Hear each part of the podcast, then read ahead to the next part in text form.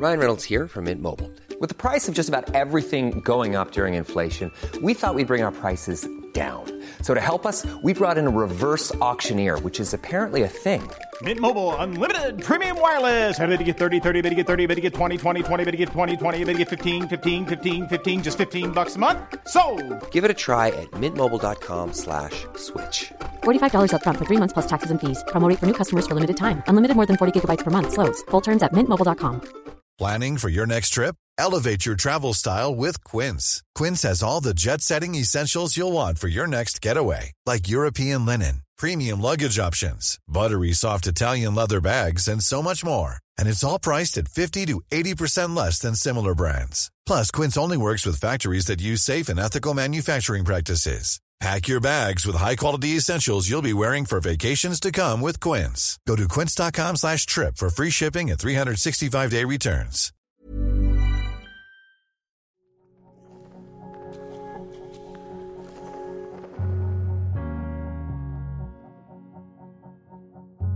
Hello, and welcome to The Chronology, the podcast that looks at life through the films of one of the world's greatest anime filmmakers, Satoshi Kon. I'm Michael Leader. And I'm Steph Watts, and we've seen the lot of them. And I'm Jake Cunningham, and I'm trying to find the key to unlocking them. So join us on our quest into the world of Satoshi Kon.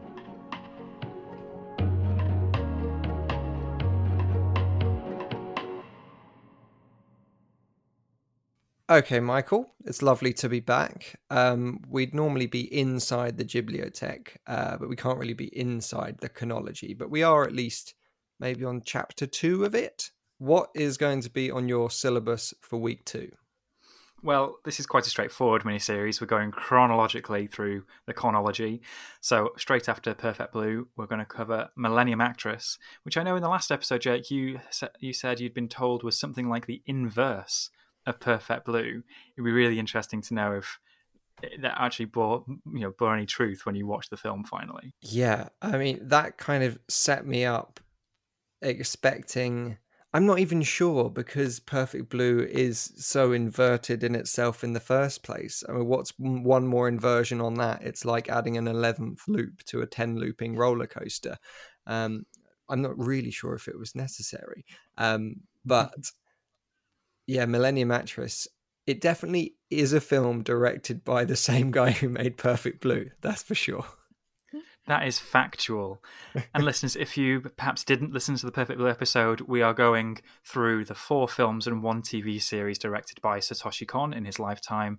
Um, they're, they're, a bit different from Ghibli films. They're much more adult. Not necessarily the one we're going to talk about today. Perfect Blue, definitely an 18 rated film. And we've got, you know, darker stuff to come as well. Uh, because these are much more complex films, ones without a specific reading that we'll be talking through, we've brought producer Steph Watts on board to bring us uh, another uh, array of opinions uh, while we try and figure out what these complex films actually mean. So, Steph, you this is of course not your first viewing of Millennium Actress, right? No, yeah, I've watched it a few times actually. Um, and well, the first few times I tried to watch it, I feel like it's so kind of dreamlike that it just sent me to sleep a couple of times. Um, not in a bad way. Well, Lucrecia Martel would be happy with you there, Steph. Exactly. She would say I'm I'm comfortable with the content in the film. Uh, I'm not sure how Satoshi Kon would have felt about that, about me falling asleep. But yeah, I've watched it a few times now, and I feel like it just gets more and more interesting each time I watch it. Um, I remember saying to you last week, Jake, that I thought you were going to really enjoy this film. So I'm interested to see what you thought of it. Yeah, I mean, there's there's so much to talk about with this one. Even we, I mean, we probably should have been recording the pre-record call that we do as well because we ended up doing so much chat on it then as well. Um, but I think it is absolutely essential on this series, or from and probably going forward as well, from what I know about Satoshi Kon, that uh, I'm going to need a synopsis read out of this film and probably read out again and again uh, and then I'll watch it two more times, and then after that, maybe I'll get a sense of what actually happened. So, Steph, what is this film about?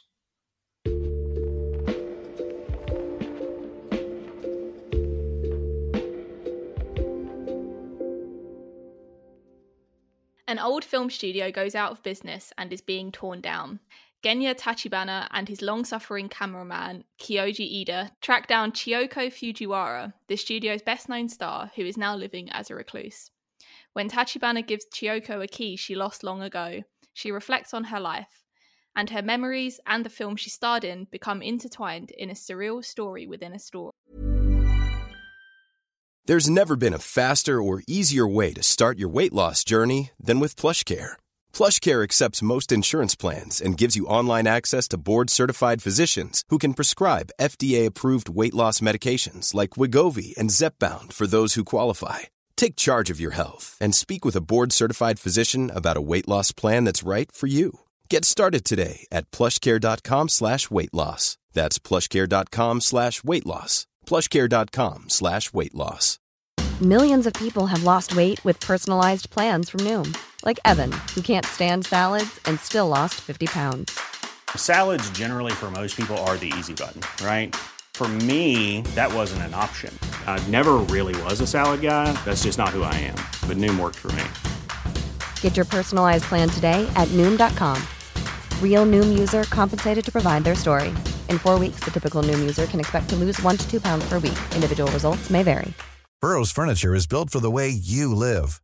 From ensuring easy assembly and disassembly to honoring highly requested new colors for their award-winning seating, they always have their customers in mind. Their modular seating is made out of durable materials to last and grow with you. And with Burrow, you always get fast, free shipping.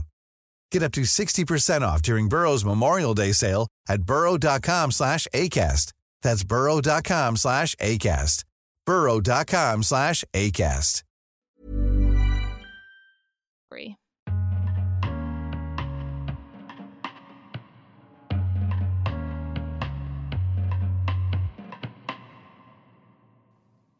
So, Michael, last week you got us all up to speed with Satoshi Kon from birth to Perfect Blue and everything in between in a concise few minutes. Uh, now, what has happened between Perfect Blue and Millennium Actress? So we're picking this up in the late 90s. Perfect Blue goes down pretty well. It played well in Japanese cinemas and also at international festivals, good reviews as well. So Satoshi Kon was emboldened to continue down this path of innovative experimental storytelling, which was sort of thrust on him by the budgetary requirements, as we talked about in the last episode. Up next, he wanted to make an adaptation of the novel Paprika uh, with the same production studio, um, Rex Entertainment, but they went bust, so that project went away. However, remember the name Paprika for a future episode. but then a producer uh, called Taro Maki approached Satoshi Kon. Um, he really liked the way that Perfect Blue blurred those lines between fantasy and re- reality, and he referred to that style as uh, trompe um, which is a term from the art world, literally means a trick to the eye, a sort of optical illusion.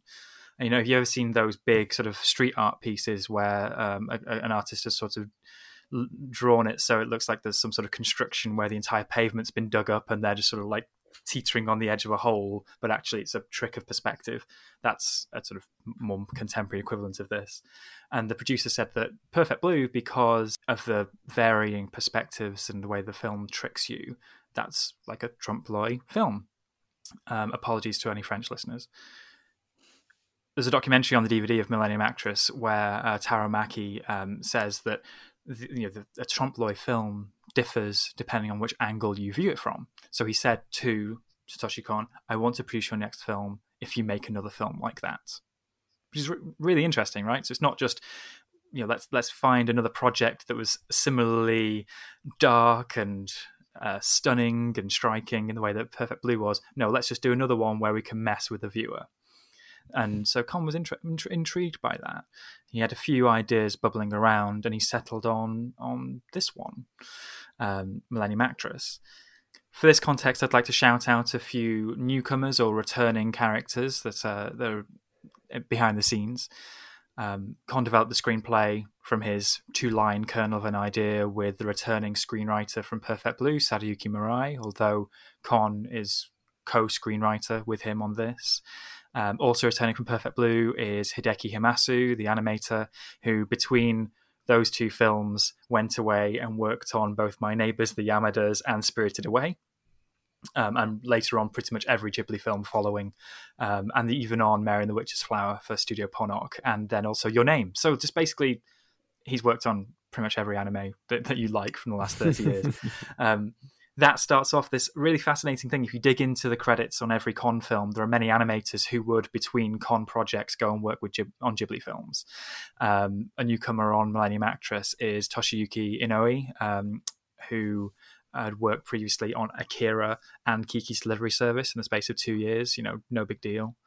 Um, they'd work with, as, as would a lot, a lot of the animation directors and key animators on many Kon projects to come.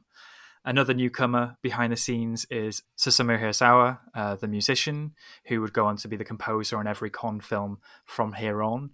Um, he was a musician for many years beforehand. Kon was a fan, would listen to his music while writing and working, um, sort of uh, like art rock, prog rock, multi genre spanning composer. And he isn't really a, a, traditional composer either in, in terms of like some of the stylistic choices he makes for Millennium Actress. So the film is premiered in July 2001 at the Fantasia Film Festival in Canada, like Perfect Blue was, um, and it won the Best Animated Film Award there. It's also played at the Sitges uh, Festival, Film Festival, which any sort of genre film fan will tell you is like one of the best festivals in the world for fantasy or horror or any weird stuff like that. So a really great place to situate Kon. Um, it didn't come out in Japan for another year after that, um, in early 2002. Um, it also had a small release in the States later in 2002. It was well received. Um, it got good reviews from critics and it picked up a few end of year awards in Japan. Um, it didn't come out in the UK and it didn't come out until 2005 when it went straight to DVD. And if you think about the timeline there, Millennium Actress didn't come out in the UK in terms of in, in a wide way until both Tokyo Godfathers and Paranoia Agent, the TV series, had been released in the UK. So this is this for many years was almost seen as the missing piece of the puzzle for Kon fans, um, and because of that, it's developed a bit of a reputation as something of a hidden gem in its filmography.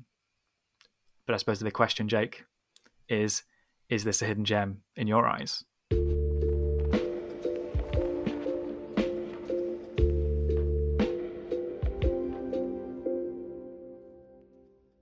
So, Jake, you said when you sat down to watch this film, you could immediately tell that it was by the same director. What was the first clue? Um, well, it, it's right in the first 30 seconds of the film. Uh, as with Perfect Blue, we open with a kind of sci fi genre piece in the very beginning. In Perfect Blue, it was that kind of Gundam Power Rangers type anime and here we start in a rocket ship um, battle among the stars type film. In fact, I'm convinced that the opening shot of this is a direct reference to Star Wars. It features a looking down on a planet and a slow moving spaceship that takes up most of the screen moving across the sky, and then a circle within a circle on a moon shaped uh, star base. Uh, if that's not a Death Star reference, I don't know what is. Um, but we have this world, and I think, oh, this is very cool. No one told me it's a space film, um, but they did tell me that it's a Satoshi Kon film. So, of course, this is not the film I'm watching. This is just a film within the film that I'm watching. Uh, and then we're dragged back from this into our own reality. But of course, there's an earthquake sound in the film, and then there's an earthquake sound in our reality and we're we're starting to blend all of these things together and I think oh yeah okay right we're right at home here is like this is like when I switch on a Ghibli and there's a nice blue sky and a green field. Uh, okay I understand where I am again. Something I love about the opening sequence of this film is there's a wonderful train journey to the countryside in daylight which is almost like a Ghibli film. Yeah I mean it'd be a bit weird if Ghibli made this film but I mean there's some stuff that we can recognize. And I wonder, Jake, I really liked how you put it in the previous episode about how um, this fractured, non-linear, overlapping style of storytelling that Kon develops around Perfect Blue that he brings over to this film. I think he perfects in this film, where no scene really ends traditionally. this free flowing structure. Scenes just tumble in one into the next. I wonder, did you respond to that in this film as well? Yeah, absolutely. Um, uh, the momentum of this film is phenomenal. You, it, it just doesn't stop, and not in a Safdie Brothers type way where it is all claustrophobia and sweat and anxiety. Um, this is deploying some of the tactics that animation can give you that live action can't to just keep you wrapped in a story, and that you're not doing trick camera matches to carry on a scene a la Birdman or something like that. Um, you are just overlapping and overlapping and overlapping and constantly just keeping your viewer engaged. Um, I suppose it's would it be more like a like a, a, a tapestry than the the scrapbook that Perfect Blue might be, where it is like almost violent in that editing style. That's a very beautiful way of putting it, Jake. I think you might have already answered this question that I had for you, which I almost want to ask with pretty much everything we're going to talk about in this mini series. And it's about when did you realize that we were going to be blurring fact and fiction so much? So we have the opening where it's the film within a film, but that film is on a TV set in the very, very well designed, detailed studio gaff of that director. So many VHS just kind of tapes piled on top of each other. And then they're going to somewhere to shoot this documentary. There's a bit of trickery early on that I love where you have that um, wide shot of the d- demolition of the studio and he's recording the VO. And then the camera pans a bit too far, and you see him in shot, and he goes, "No, this is meant to be VO." You know, it, lots of playful stuff there. But when they finally go and meet the actress, and she goes, "Oh, this takes me all the way back to when I was a child, and I wanted to become an actress." And already we have this intermingling of film, the film world, and her own biography. Whenever I've watched this film, that's usually when I twig, oh, this is what the film's going to be. There's going to be this intertwining of fact and fiction. But you said you you you were onto it from the beginning. Um, I I think I, I clued it like, as soon as you see the cameraman within the memory or the scene, um, which is which, uh, then I, I, I kind of got what was going on there. But I think he, he plants the seeds of it early on as well, like even in, in the pre titles, in the titles, and even lines of dialogue. Like over that shot of the destroyed studio saying this can't be the opening uh, mm-hmm. you're getting all of this stuff that makes you feel like you need to prepare for questioning the reality that you're going to be in um, and I thought in this case it's it's more elegantly done than Perfect Blue. I think not that I don't think Perfect Blue wants to be elegant, but Perfect Blue is wanting to pull that rug from under you because it wants you to get inside her head and to have that fear of your own reality to just be ripped away from you and Perfect Blue is really smart for that. But this isn't about psychosis and fracturing mentality. This is, for me, about memory and the way that you can absolutely drift into a memory and come back out of it through the process of storytelling. And that is how I think we see this storytelling and editing style that has been applied to one thing in Perfect Blue given a totally different context, but it's ultimately the same style and has a totally different effect. Yeah, I think it's really interesting watching this film so close to Perfect Blue and seeing those same techniques used for a completely different reason. Like, and I think also the placing of uh, Tachibana and his cameraman um, in those scenes is really clever because you you're then putting them in the position that we were in watching Perfect Blue. So they're the kind of confused, disorientated viewers, and we get to sit back and take in the whole picture, and we can kind of see the inner workings of what's going on. And so, yeah, it's completely different effect from Perfect Blue, but using the same techniques. It's really interesting. It is. It's, it's, it's really impressive, and I, I think that the cameraman, as much as he is a great bit of light relief throughout he's a great surrogate for us as an audience to kind of not take those transitions that seriously in this in the way we might have done in Perfect Blue, um, like when they're in uh, Manchuria and then it, you're about to be like piling through a train, but then you actually are in the middle of a samurai film and he actually says what happened to Manchuria, and he's he's asking those questions so we don't have to, and just by giving us that relief, letting us know that we don't need to be as aware as we might have been in the previous film.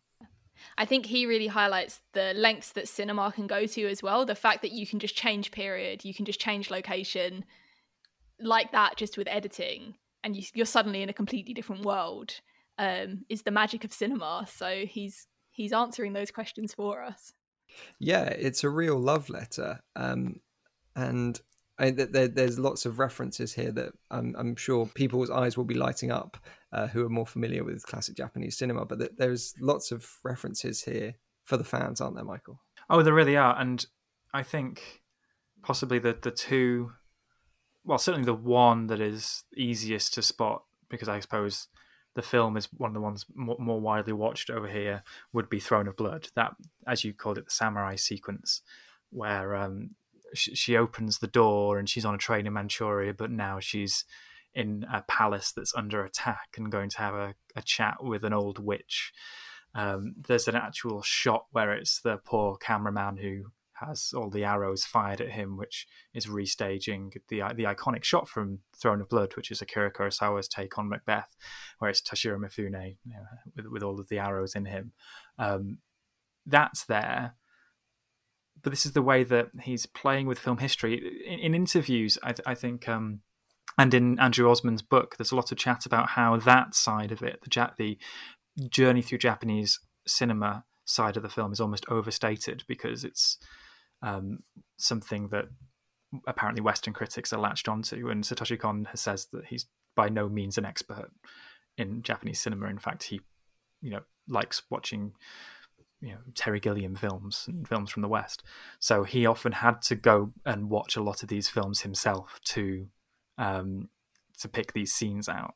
But it does add this extra aspect to the film, as you say, Steph, about the the magic of cinema. There's so much we can talk about, and already I feel like we're splintering off in many different directions. Um, but there is something about using a famous star in this case, the star that ha- was an icon for a very specific amount of time and then went into hiding or seclusion or early retirement, and how she, because she lives on in our memory as this actress in films that we love and rewatch, is therefore this emblem of a time and a period and a culture across the decades. The actress in the film is based on a couple of real life actresses, one being Setsuko Hara, who was in um, Yasujiro Ozu's films. They, in fact, actually recreate a scene from Tokyo Story um, with, with her in. But in some ways, she, you're, you're not supposed to almost invest in who this actress is because we are seeing it from the point of view of the director who is a huge fan of her work. And this is him bringing almost another aspect from Perfect Blue over. It's how a fan and the fan's projection of the fan object, the star in this case, not the idol from the last film, that's the relationship we're seeing played out on screen. But it's it's a much softer relationship than it is in Perfect Blue. In Perfect Blue, we're we're seeing the worst of fandom right there, and it's like prescient for the experiences that a lot of famous people have today. And this guy and the star, their relationship is is more tender and seems to be understanding, and she's not afraid or anything like that. And it's a trip down memory lane for both of them, really. He's remembering the performances and watching them, and she's remembering living them. And to me, she is picking out scenes and memories and telling them to him because those are the ones that were most affecting for her because of how they tie to her own life. And so for me, the read on the film was in a way an exploration of actor auteur theory and that we were seeing a lot of these performances that even though the films that they are in are markedly different and the genres are different and the makeup is different, the character has this similarity because we're seeing them in these moments linked to her lost love. And they're the most powerful for her because they all stem back to this key and this romance. And that's actually a whole area of this film that we haven't even spoken about yet. Mm-hmm. Uh, and so, putting the travel through Japanese cinema aside, what do we think of the treasure hunt romance side of it? I think the key could mean so many things. She's first given it when she's kind of a, a young teenager. She hides um, a rebel who's running away from the police in her cellar, and he gives her this key. And she's she says like, "What is this?" And he's like, "It's the most important thing there is." And then kind of disappears for the rest of her life. And she's always trying to find him again, and she's using this key as the one connection she has to him and I guess on one level, that is what the key is. It's like her memory of him um, and her reminder that he's out there and that she could find him. And then it it has so many other metaphorical ideas behind it that um, could mean any number of things. I mean, for one thing, it's it's just kind of it just drives the film. It's the catalyst for the whole film to play out. For one thing, I don't know how you guys feel about it. So th- this this this is where my sort of I fly off and have a bit of a galaxy brain reading of this film. Um, you say that it's more elegant in the way that it weaves together fact and fiction compared to Perfect Blue, which was a much more sort of harsh, harrowing film. However, I think this is a more intellectual film than emotional one. So when we ask what actually is happening in this film, I think it is less interested in the characters at play, their emotional relationships, the real story of this lost love that she has. Because and it all is because of that key. And that key, I think, it represents everything in terms of it's the key to the story, literally so. It's the MacGuffin, it's the rosebud, it's the Madeleine cake from Proust. It's the thing that drives everything forward. It's there in every film in some way, or in every incident in her life, in, as that lost lover is, or some ghost of the lost lover, because narrative, storytelling, our emotional relationship with cinema is driven by wanting to find something. And this is feeds into another aspect of this film, which is the fact that she's always running, she's always chasing something, looking for something, as the director is always looking for an, an answer that he finally gets, but it's almost separate from the conclusion to the film when he finds out what happens to that long long lost lover. Millennium Actress is a film about cinema. It's about the actress talking about her life through her movies, but we're also seeing the movies and the movie industry played out through her life through the movies. And within that, we're looking at why we are so enthralled by cinema. Na- name a genre. Your mystery, your romance, your thrills, your comedy, all of these require some sort of lack, some sort of search, some sort of journey and that's what we see. When she's that, some incredible sequences here where she's going from the, the from a drama to a post-war um, landscape to Throne of Blood to a Zatoichi type samurai ninja action film all these things are being united by that search for something. And when she says that she is chasing shadows, couldn't that be a description of what we're doing when we see lights reflected off a screen, searching for an, a, an experience? And that's what cinema is. That's my Galaxy Brain reading. Um, and please completely undermine that, Jake. I, I I would not dream of undermining that. I think that's a really lovely way of reading the film, but I just don't think that way of reading it comes through the first time that you watch it. And I apologize if I'm um, being uh, an idiot there. Um, but I think I can see how this film rewards you the more you go back to it. But I think the first time that you're watching it, because it does flutter around between all of these different things, as a viewer, you latch on to the plot that you can get. And that there is this thread that is quite easy to grasp at the start of lost love and in a odd biopic way going through someone's life in search of that. That that is a very simple through line that sits on top of all of the subtext there. And for me maybe because it was focusing on ideas that you suggest there that are more in the realm of the intellectual than the emotional. It didn't give me much payoff in the end. And steph i wonder mm-hmm. if this is the kind of thing that you were suggesting last week about why i might like the film. Um, because there is there is like within the first 30 minutes like i was like scribbling stuff down like i love this i love this i love this. Um, like is this a treasure hunt film? Is this a romance film? Love it. I'm a I'm a sucker for a romance, as we established across 30 Ghibli episodes. Um, but this never came together in the final act to reward any investment that you might have in that side of the story. But I can absolutely appreciate the other reading of it. Steph, you can now undermine me and tell me why you think it does work. Um, well, I think I think I do agree with that. Uh, the first time you watch it, you you kind of grasp onto anything that seems familiar and seems to make sense, which would be this romantic through line and the characters. But then I think, yeah, rewatching it and thinking about it, it is more of a kind of love letter to cinema and to a country looking at their past through the medium of film and how that is kind of portrayed on film.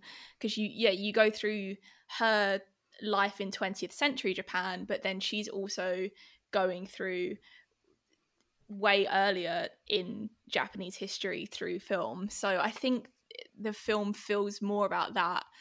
Um, and then that kind of final line that um after all it was it was the chase that I really loved um can refer to that um her just wanting to chase the the long lost lover with the key but it's also that the chase in film like the earliest films were yeah. chase films the you think about like why something like mad max fury road was just this kind of simple chase film and that is kind of what is at the heart of a lot of cinema and i think that final line um really just encapsulates the whole feeling of the film. Also, I thought you were going to like it because I feel like James Gray might have watched this film when he was writing Ad Astra. and that kind of end, blast off into space, into the unknown, uh, to reckon with herself and people that she's been chasing her entire life. That feels very Brad Pitt reckoning with his dad who's just gone off to Saturn. That yeah, that I, I, I can see I can see that, and but I, I think oh, god I, I, didn't think we'd be getting into Ad Astra spoilers at this point. Uh, I suppose it was inevitable. Um, but I think what's wonderful about Ad Astra is that uh, it, it, for me it flips the uh, identity of what a lot of space exploration films are about, uh, and that they are so they're so often about the um, the kind of colonialist figure going out into space and claiming it and the joy of exploration. And James Gray films will look at exploration, particularly in The Lost City of Zed and Ad Astra, and just see that, that there is cannot be that much value in that compared to what you have at home and the people that are there and the life that is there. And that is why I found the ending of Ad Astra so powerful. Um, and to me this that that that final line because i wasn't so invested in the romance of it all i felt like it betrayed some of the storytelling logic. Because then i thought well if it was all about the chase then why did you stop? Why did you go into hiding for 30 years? Um, and michael you might suggest because she literally lost the key uh, and so if she doesn't have the key, she's got nothing to chase, and that's where you're going. To, and I'm sure this is the joy of Satoshi Kon films, and we can do this podcast in a year's time, and I'll watch it again, and we'll do a totally different reaction to it. Well, this is something. So I've seen it several times. Um, and right in the middle of that was a time that I saw it at the cinema, where they played it at the Barbican Centre in London from a really beautiful print. And that was the the viewing of it that really opened my eyes to the film. And I wonder, uh, it, it will eventually come out. There's a really nice new HD version of the film that will eventually come out in the UK, I hear. So we should take you to see it, Jake. Have a camera trained on you for the whole film and see if something sparks. But uh, okay, just to take on board what you're saying, Jake, I, I, think the reason why I'm pushed in this intellectual direction to really go deep on the, the, the storytelling, postmodern aspects here is probably because I think there isn't as much on the on that story. I do think there's a flaw at the heart of it. Um, just sim- something as simple as with Perfect Blue, we knew what happened. We knew what the actual factual case was, even though we were wa- watching things play out from a, a, a, a psyche that was fracturing before our eyes. By the end, we knew that it was this character and people putting pressures on her. The stalker was being manipulated by the assistant, who was actually, you know, the, the real force for, for evil. We don't have that objective anchor point in this film. Not to, and maybe I'm focusing on this too much because we're doing this chronology, watching all the films back to back, and this is one aspect that fascinates me. Is that when you say what actually happened in what the 1920s to the 1950s in her life, what we we know that there may have been this man and he went away, and then later on, you know, he was tortured and died, and or, or we have a couple of these snatches, but when in these long sequences where it's playing with the films telling her life and her life being told through the films, what we're seeing is this midpoint between her memories, her films, and the fans' projection of that. And the, when they start interacting within the scenes, and he starts trying to change the way the scenes play out, where he appears as a supporting character, that's so fun in the moment. But I find it almost impossible to decode what the actual factual plot line is happening in front of us. And that's what makes me think of films like Eternal Sunshine of the Spotless Mind, where you're going into memory, but you have actors within that memory recreating new memories or memories that never existed. And but then also there are those sequences where you have Jim Carrey and Kate Winslet's characters watching the memories happen in front of them and commenting on it. So it's all these multiple levels, mm-hmm. but we don't have a firm footing in reality, which is yeah quite brain bending, and that's why I I think that this in, in, inevitably is for me a much more complex film to understand than Perfect Blue, and it's the fact that it's like 80, 80 odd minutes as well. Yeah, Doesn't yeah, give you much to go it's, on. It, it's amazing. um, and in that respect, it, it is incredible. Um, and I think you're right that without that sure footing, um, the the impact that the film can have on you is lacking.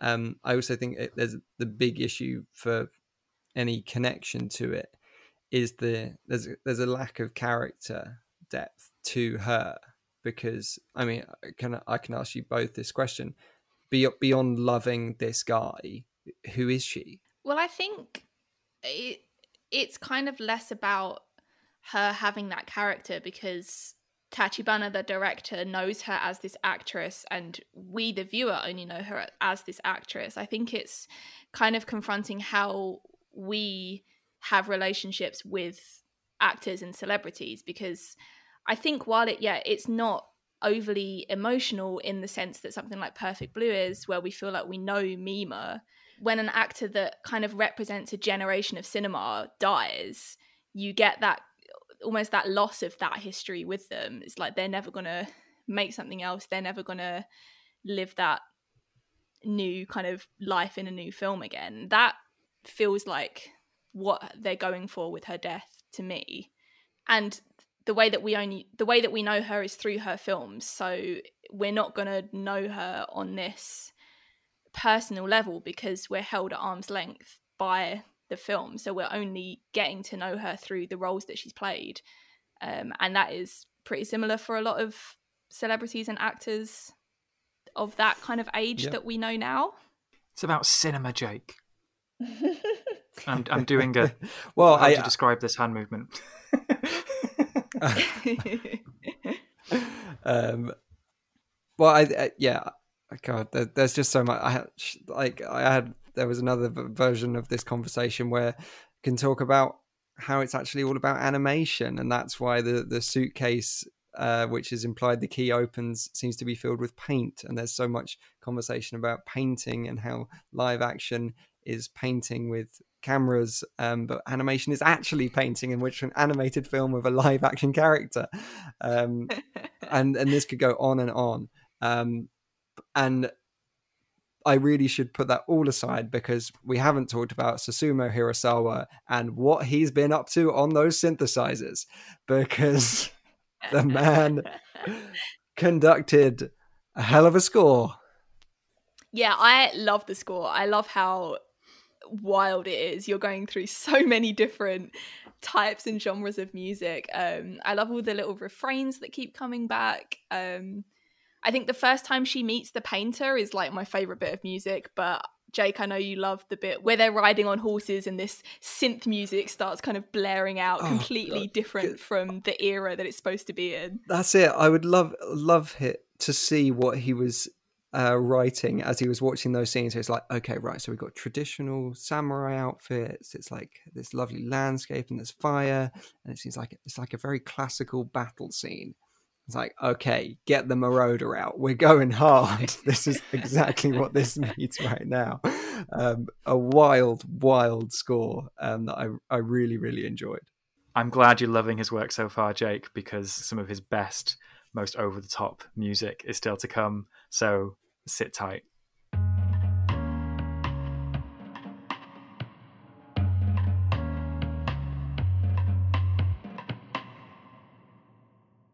So, Jake, we've watched two Satoshi Kon films now, uh, and while it, it wouldn't be much of a list so far, uh, if you were going to rank them in the popularity contest, what's going first and what's going second? Okay. Um, I think that this is quite easy for me just because I think it, is, it was just such a tighter piece, and uh, I think that your first time experiencing something and a new director is always going to be so exciting and like seeing this style play out for the first time rather than the second time is a bit more impactful um, so i've got to put based on current watches perfect blue at the top and millennium actress second. Would that be the same for both of you? Well i i i think i'd have to agree. They're they're both five star films really or close to five star films in my estimation However, rewatching them both for this, I, I think Perfect Blue edges it. It's it's a it's a it's an ugly you know an uglier film, a more uh, grotesque film. Millennium Actress is a, is a, is a bit more elegant, as we've said, but Perfect Blue, I think, takes you on more of a ride. Steph. Yeah, I think I would have to agree. Um, although I think it is really close for me. Like every time I rewatch Millennium Actress, I get something new out of it, and I feel like it is a much quieter and more gentle film than Perfect Blue, but it has just as much to say, and it's just as kind of complex. Final word on this, Jake. Do you think these films work as a double bill? Oh, absolutely. Yeah, really good double bill. Um, and if I were to throw in a third feature into that, um, that makes things a bit more, even more child friendly, uh, throw in the Martin Scorsese film Hugo because if there if there's another film out there that involves uh, someone discovering a key that takes them on an adventure that ends in a love letter for cinema, that's the one to watch. Martin Scorsese loves his cinema. so next episode, this is possibly the most jarring hairpin turn, I think, of the series. Steph, you might disagree with me. What do you think? No, I feel like it's definitely the odd one out in the in the back catalogue. So this is Tokyo Godfathers. Steph, can we give Jake anything to go on, a crumb to go on for until next week? Uh, I think we can tell you it's a Christmas movie. We're currently experiencing 30 degree heat in the UK. Christmas time. Oh, I'm very very excited. Um, purely because I I mean it's it's got to be actually in a way if I love it it's going to be frustrating because then I would have wanted to call this podcast Tokyo Podfathers. Um, but uh, let's just hope it's terrible. Well, we'll have to find out next week. Until then, keep up with us on Twitter at Ghibliotheque or send us an email. The mailbag is open at ghibli at little.studios.com. Or you could keep up with us individually. You can follow Jake at Jake H. Cunningham. You can follow Steph at underscore Steph Watts. And you can follow Michael at Michael J. Leader.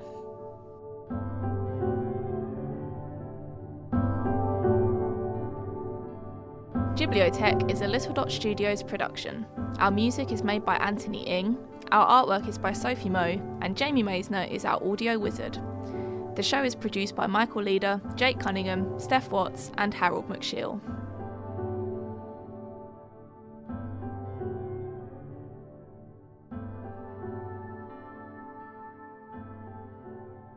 Hi everyone, thanks for sticking through the credits. Now, Millennium Actress had a whole host of talented animators behind it, uh, including the animation director Kenichi Konishi, who animated one of the earthquake scenes.